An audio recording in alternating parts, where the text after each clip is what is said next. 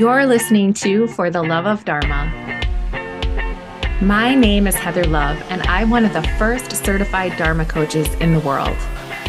I'm a spiritual and integrative life coach who specializes in nervous system regulation, rewiring the subconscious mind, and of course, finding your Dharma. I'm a self proclaimed personal development junkie who left my 20 year corporate career in 2021 without a plan except to trust my intuition that it was the right time to go. I'm obsessed with helping more people expand their perspectives, step into their truth, and fall madly in love with their lives. You're in the right place if you're ready to uncover your passions, reclaim your radiance, discover your soul's calling, and step into the highest version of yourself while you learn to live life on your terms in a fun and authentic way. Welcome to this magical adventure where we'll ponder life's big questions together. Here we go.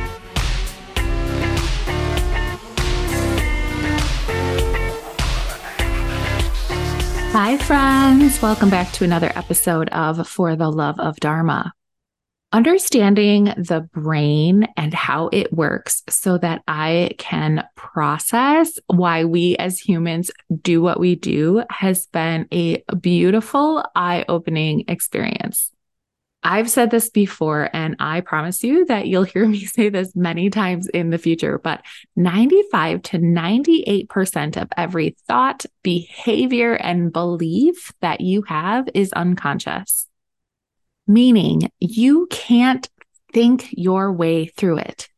That is, of course, unless you understand how to access the parts of your brain where these things live bring them to the surface and then allow them to be malleable so that you can have a shift.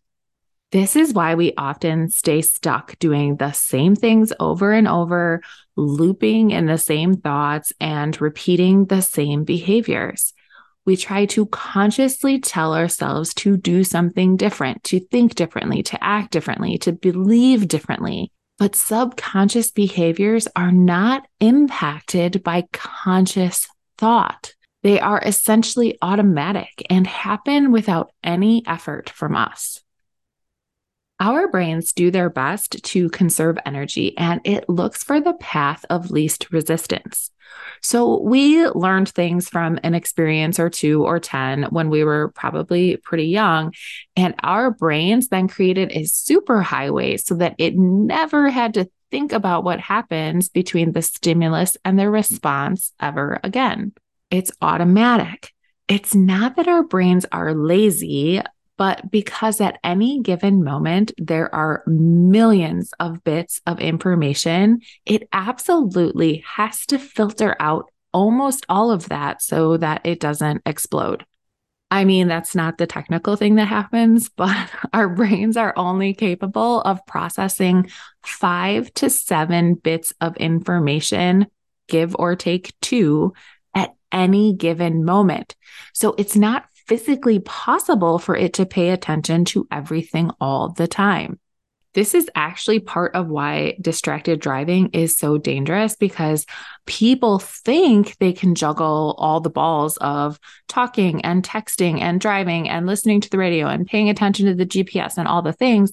But once your brain hits that threshold, whatever that is for you, something has to go because your brain can't handle all the things. I don't know about you, but I've heard the phrase mind over matter for a very large part of my life. And the more I learn about the brain, the more I learn that this is actually a myth, at least in the way that people use it.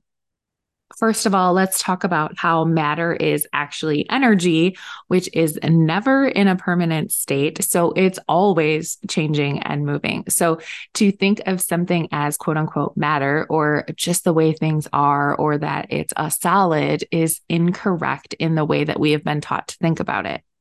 Matter is just energy, and energy is meant to be transmuted. But okay, for the sake of moving on, when people use the term mind over matter, they are typically using it in the sense of using your mind to overcome something in the physical world. I often hear this when it comes to losing weight or working out. There's other times that it gets used, of course, but I'm just saying that this is always the first thing I think of, maybe in part because I actually have an activewear top that literally says the word mind. And then there is a line, and under the line, it says the word matter. So it's literally the word mind over matter. Anywho, the idea behind it is that people are saying that you can just use your mind to change something. And while I actually do think this, I think the phrase is being misused and misunderstood.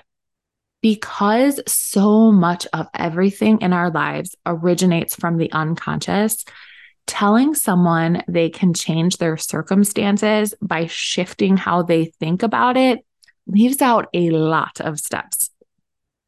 For instance, I've mentioned before, but when your nervous system, which includes your brain, is dysregulated, then cognitive function does not work, meaning your brain is not operating in a way that there are going to be lasting effects or change.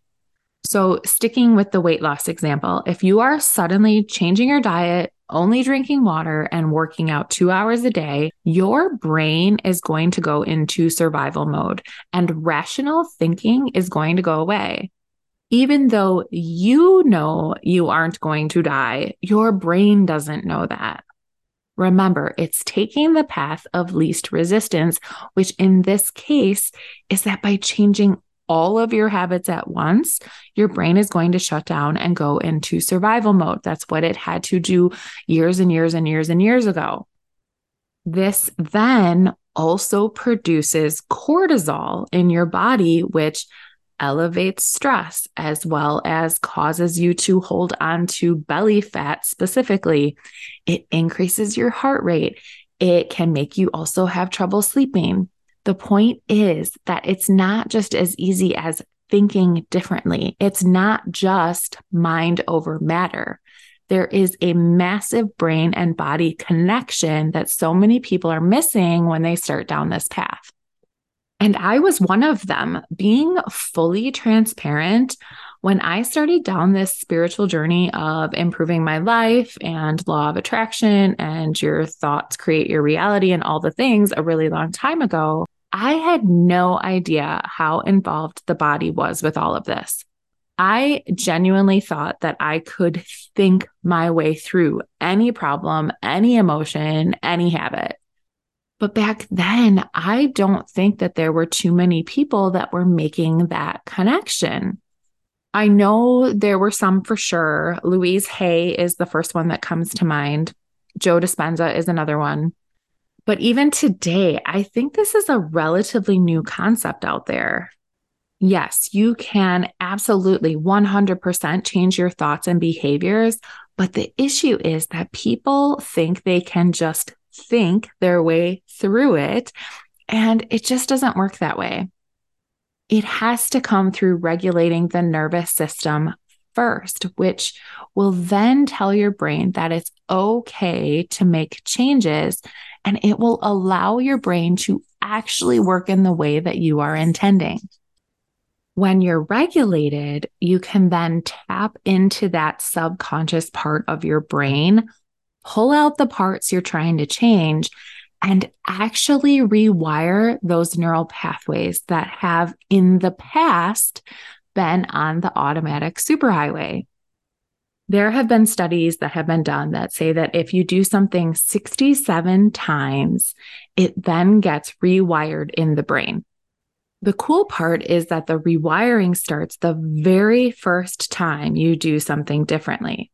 So when you access that subconscious and then make a conscious choice to do something else, the rewiring process starts.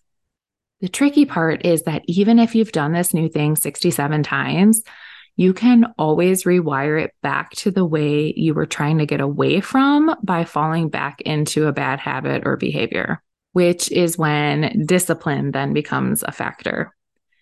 I have a love hate relationship with discipline because I know it's necessary to be the person I want to be, but it also feels a bit like a parent child relationship, which I struggle with. maybe that's something I can do some tapping on or something. But it really is about choosing discipline once you've reached a point that you have done something enough times that it should be automatic. This is a time where I think your language can be super powerful. Instead of saying, I'm trying to get into better shape, you say, I'm an athlete. Or instead of, I'm working on starting a new business, you say, I'm an entrepreneur. It might feel a little weird at first, but it helps to stack these words on top of the actions you're taking, especially over those 67 times or 67 days or whatever it is for you. So just remember if you hear the phrase mind over matter, it's probably not actually being used correctly, but it can be understood in the way that it was intended if you recognize the steps that have to occur before you decide to change. That's what I have for you today, my friends. While I'm in this bit of transition with figuring out what I want to do with the podcast, I'm going to just keep my episodes short and sweet. My thought right now is that each week I'm going to bring you a little tidbit about what's going on in your brain that's causing you to act or feel in a certain way and what you can do about it if you want to change it.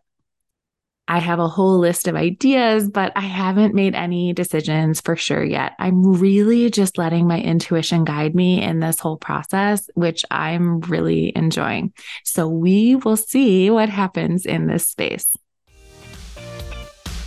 Thanks so much for listening. Have a magical day.